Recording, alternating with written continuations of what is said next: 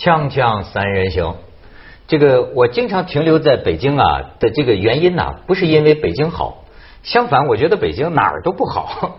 但是呢，北京好像唯一有意思的、吸引人的一个地方啊，是它有一些奇怪的人，比如说这位。所以今天徐老师，我给你介绍啊，这个徐彤老师。我为什么觉得我怎么认识他的呢？大约在一年前，有人给我拿来一个纪录片，这个纪录片要叫算命啊，我这个从头看到尾。他让我看到一个啊，我们完全不了解的一个世界，比如说城乡结合部。比如说，你可能会看到小偷，是吧？甚至是这个卖笑还是卖淫女，甚至是算命的，就等等这些所谓的社会的这个边缘人、底层的这个人。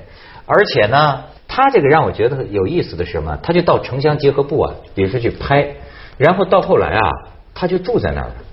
他拍纪录片，他就跟这些人生活在一起了。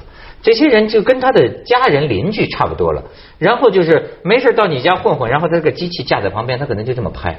所以那你拍的时候告诉他们吗？呃，他们肯定是知道的，因为先是交了朋友，先是哥们儿了、朋友了，然后呢，呃，旁边就才是有一个机器，所以机器拍摄是附属品啊，而是附带出来的东西。但是他，但是他一知道有一个机器在那里，那你他的行为，他跟人吵架，他跟跟老男男的吵架、打架、骂人，他会不会跟他平常有不同呢？哎，这是纪录片他最探讨的 对对，这个是我作为一个观众的最最浅薄的问题。所以这就是关于纪录片的真实性问题。所以说，我觉得纪录片绝对真实是不存在的。嗯，实际上呢，呃，人们人们肯定会知道会有摄像机是存在的，你的身份和你所有的东西。嗯那这样，所以我一直认为，摄像机应当在生活当中像。就像泥鳅一样，在这些污泥浊水当中打滚儿，然后你带回来的东西才他就是真实说的影像。让你的被摄对象，呃，至少你跟摄像机混熟了，他已经习惯了，经常这个人就拿这个机器跟你混混混。就就是不是这可以这样理解？就像我们现在知道明明有摄像机在拍，嗯但是我们还是尽量忽略它，我们还是照管自自己谈哎，是。，而且我可以给你看一个小片段，就他拍的一个算命的，这一个身有残疾的一个人，也是他的这哥们儿了，对吧？他就拍拍拍拍的这么呃一个纪录片。那么我其实我觉得啊，我选的这一段啊，是他就到这个当地的残联部门，嗯去要这个救济。要救济，但是实际我又认为啊，这个算命的挺能砍。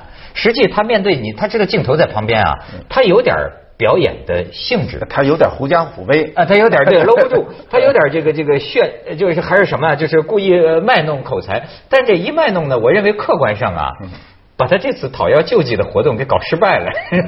哎，我们可以看这么一小段，你可以了解一下。这个，你能给我答复？能给我？不是你啥事儿？你说啥事儿了？你说啥事儿？咋还答呢？我这个生活困难呢，我这这生活维维持维持有吃力，找残联，全社会都关心残疾人，我是响应国家这句这句这个国家政策来找残联的。哪方面的？我两方面就生活，然后我这个我这个我这个类风湿，我不要求给我治病，因为我这类风湿现在已经进行残废，也就慢性也就维持吃点紧药上，那我不能说跟领导给我要花了花销药费，就说生活这是粮食现在都花钱买，柴火冬天去哪儿？我整点柴火。没事儿，你这个现在能吃这块儿主要救济渠道就是低保，那那因为啥呢？残年这方面没有这方面的这方面的。那国家那设国家设残联又又是又是残年为残年提供康复需求，提供服务。是啊，我为了我也给你钱，需求这个需求这个就需求钱是。嗯，我就缺钱。你缺钱呢？你找的不是那回事儿。你跟人闹三百二百管啥呢？你能二百就用就这三百二百就一上层劳动能力那是很饥渴的。有钱没钱我不知道是吧？人说没钱，就是人手里有钱，呃，有时候没钱。所以说为什么找你们呢？我没有必要，有钱就有钱，没钱就没钱。那我说有钱，有钱我也说没钱干啥？不是，我说下来？，我说下来，我这是我。行，我跟你说这也没有，你你有您这领导也不是你跟你说算。我不是领导，我就办公室人员，人领导都不在，你找我。要不说我跟你说，领导都不在家，我只是给你解释解释。那我这个没有父母了，我呃现在年近六十了，我们俩都年近这个三十六十多了。我们这样的你不招手，重点不列入重点，还那你去年去年你都得到，现在可一块应该得两块，我们两块是那那不是按人分人头发放的，那国家是青龙镇一共给了是二十户都都你都得到了，你还咋样呢？那就不错了那个。呃，徐徐老师，你给我们看这一段，你是想说什么？这段我先想表达一个这个情绪吧，这按理说这不是这段意思啊。我就刚才说这个残联这个人呀，他这态度真是让我受不了。这个老厉是个残疾人，跟他说点事儿，甭管他说的对错有没有道理，老厉一直拄着棍儿站在他的办公桌前面，他就一直那么大摇大摆的往那一坐。我觉得这个真的是让我接受不了。当然，这段内容我觉得也挺有意思。我说是这段内容呢，是表达了一个这么个意思，就是说他是俩人都错位了。怎么讲呢？呃，老厉看他也没拿他当政府看，他拿老老厉呢也没当人民看，两个整个是两个江湖人在对话，让我感觉特别像什么呀？像那个江湖人之间像盘道似的。啊 对，咱们俩盘一盘，我说我的道，我护着我的利益，他不是为对方考虑。这个呢，也仅仅是出于老厉呢，也仅仅出于一个自己的一个呃那个小小的私利，想呢能不能在原有基础上哈，去年他得过一份儿也救济了，啊想呢他老伴儿也是残的，这样俩人是不是能够再弄到一份儿？实际上呢，这个呢也不是完全站得住脚，所以变成一种江湖人之间的一种讨价还价。最后，老厉肯定是小江湖，干不过这个穿黑皮夹克的这位大江湖大江湖，大江对他号大。不，我的观感还是跟纪录片有关。你发现那个残联那个人吧，他不再跟这个你说那个老厉说话，他眼睛老看镜头。对他也是有镜头，就是他基本上是在这，既然你拍了，这事情就得拿出去给人家看，嗯嗯我就得尽这个事情的一个基本责任，要应对哎，我在应对这个啊而那个老厉呢，他不看，他比他更成熟表演的，但是实际上你们已经分析过了，他也知道这个镜头在拍他。知道这个这一天，他不在求他，他不像我们想象的，一般你去办公室看到公家人员，你的手着发着在求他，没有在求他，他在批评他，他批评他背后有你知识分子的视角在支撑他。可是那官员的态度更好玩，一直在看镜头。是但是关键是他差就差在哪儿？他看镜头他也没演好。看镜头你也得是应当演个好官吧，差不多。但是他认为他的这个就是他的责任了就是这样。对的你看，你看人家他的这个反应啊，我就觉得他跟这个劳底层劳动人民生活在一起啊，就有感情，真的。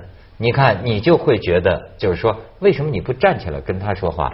老实讲，你看，我没有跟他这个，我就会觉得这是很自然的、平常政府里头不都是这样的一种老百姓站着这坐着？不，我没有这个。我我还觉得他不自然。我觉得那个去讨说法这个老人呐、对还得更加害怕。在 我的印象里边，还得更加颤抖的来求他。我自己到什么，我不要讲他了，嗯我自己去找一个行政单位的领导谈一个我的什么事情的时候，我都得。哪有什么我站在那边跟他跟他讲理啊？开玩笑，你一讲理就完了。所以我们现在就是一个，我我就在这小说里我也说了，我们现在是一真的是一个粗陋的年代，就是我们粗陋的对待别人，别人也同样粗陋的对待我们。我们现在人与人之间关系就是这种感觉。我们粗陋到已经很精致的地步了。对，你所以这个说的这个粗陋啊，我也挺有感触，就是因为呃，只有他比我们了解的多。你生活在这样的地方，我一直记得我们家一个一个亲戚哈，他就给我讲，就是说啊。呃，我们两个经常啊在聊一些这个这个国家的事儿啊，或者是这种这种社会问题哈。他总是说啊，他说你们啊，这个完全你不了解工厂里、车间里是什么样。他说你这你你你们都是知识分子，他说就你们还是讲理啊。他说这个你知道我们工厂里那这个说说几句话句句都是生殖器啊。他这是他说那个地方就是一种啊，谁打得过谁，甚甚甚至就是是这么一种很粗鲁的。粗陋的一种交流方式，是就是说，你以为你跟一个车间主任是可以静下来，咱盘 讲讲道理，就是所以说这个生态，我们他就比较熟了。是，就比方说，你看像刚才这段哈，其实前面刚才没放全，还掐了一段呢。这个这段戏的呃第一个镜头进来的时候，是老厉跟石云珠两个人去进残联上残联那个大楼。那这个这个片子每次放到这儿的时候，尤其是国外都会笑场，嗯他是用笑场来抗议，抗议什么呢？呃，牌子挂的是残联哈，两个残疾人那么吃力的走路哈，他那个二楼，他那个接待的那个那个那个办公室一定要设在三楼。就是我这镜头一开始就跟在他们后面，因为呃纪录片是跟拍嘛不是为残疾人就不知道是给谁设计的，反正总之就是你看像这种东西，就是一个很小的细节，我们就看到它根本就不是不为人考虑。其实粗陋的本质，所以说那镜头拍的就是他俩一蹬一蹬的，非常艰难的，上到一半还得歇一会儿。那个拄双拐，那个腿是小时候住在羊圈里边，把腿压的变成不会直了。半蜷着，那看着是让人揪心的。但是我们的残联的大楼就是这样设计的。我倒是想问问你啊，为什么最后拍着拍着你就跟他们这些人住在一起？也是这样，就纪录片的拍摄，呃，肯定是跟人物生活在一起的，这是一个，呃，就是也也是我拍片的一个一种方法，或者说一个特别的一个方法，不是说呃一般纪录片都这么拍吧？呃，大部分纪录片也也有这样拍，但是这样拍呢，可能不会像我持续这么长时间，甚至于我甚至觉得你在那生活多长时间了？呃，比如算命是在那儿拍了一年，但是现在呢，拍完之后呢，我也离不开那地儿了，现在就一直在这个镇子上面，一直住到现在。在北京啊？啊，在燕郊，就是属于是呃河北了吧，跟北京挨着。你在那儿租的房子吗？呃，租以前是租，然后后来现在的话就在那儿弄了一个工工作室吧，就算是有了一个自己的立锥之地了，在那儿可以编点片子，可以。所以我对他感兴趣的就是他看到我们平常没机会看到的东西。你比如说，你这对儿这个呃残疾人，这个算算算算命算命的和他这个老婆，我觉得中国有时候有句话呀，叫做这个贫贱夫妻百事哀啊。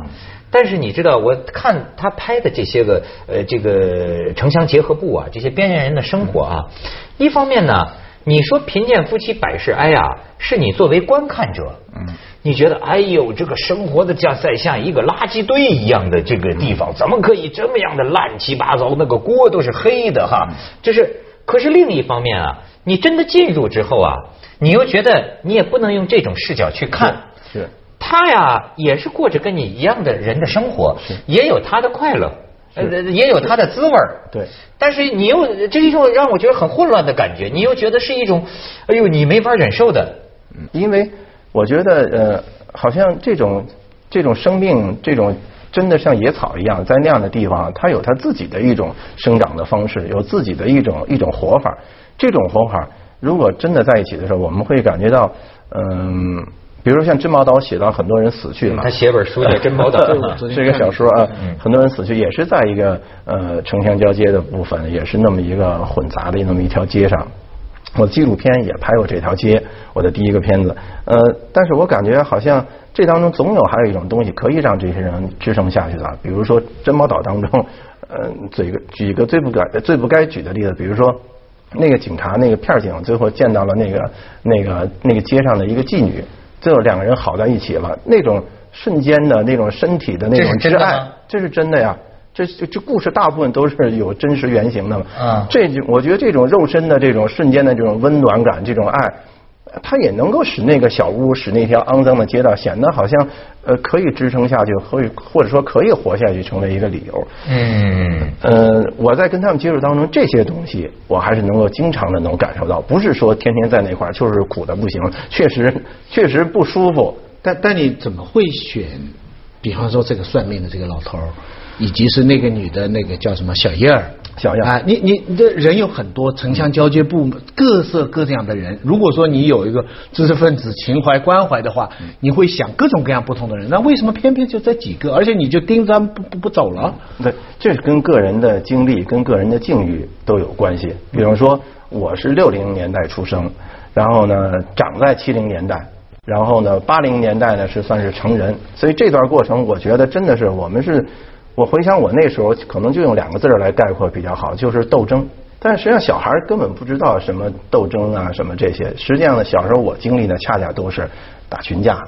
在这种情况下，我觉得可能这种实际上，呃，这个国家是斗争，是阶级斗争，我们是这个像像那个学校里的小江湖、小帮派之间的那种呃争斗。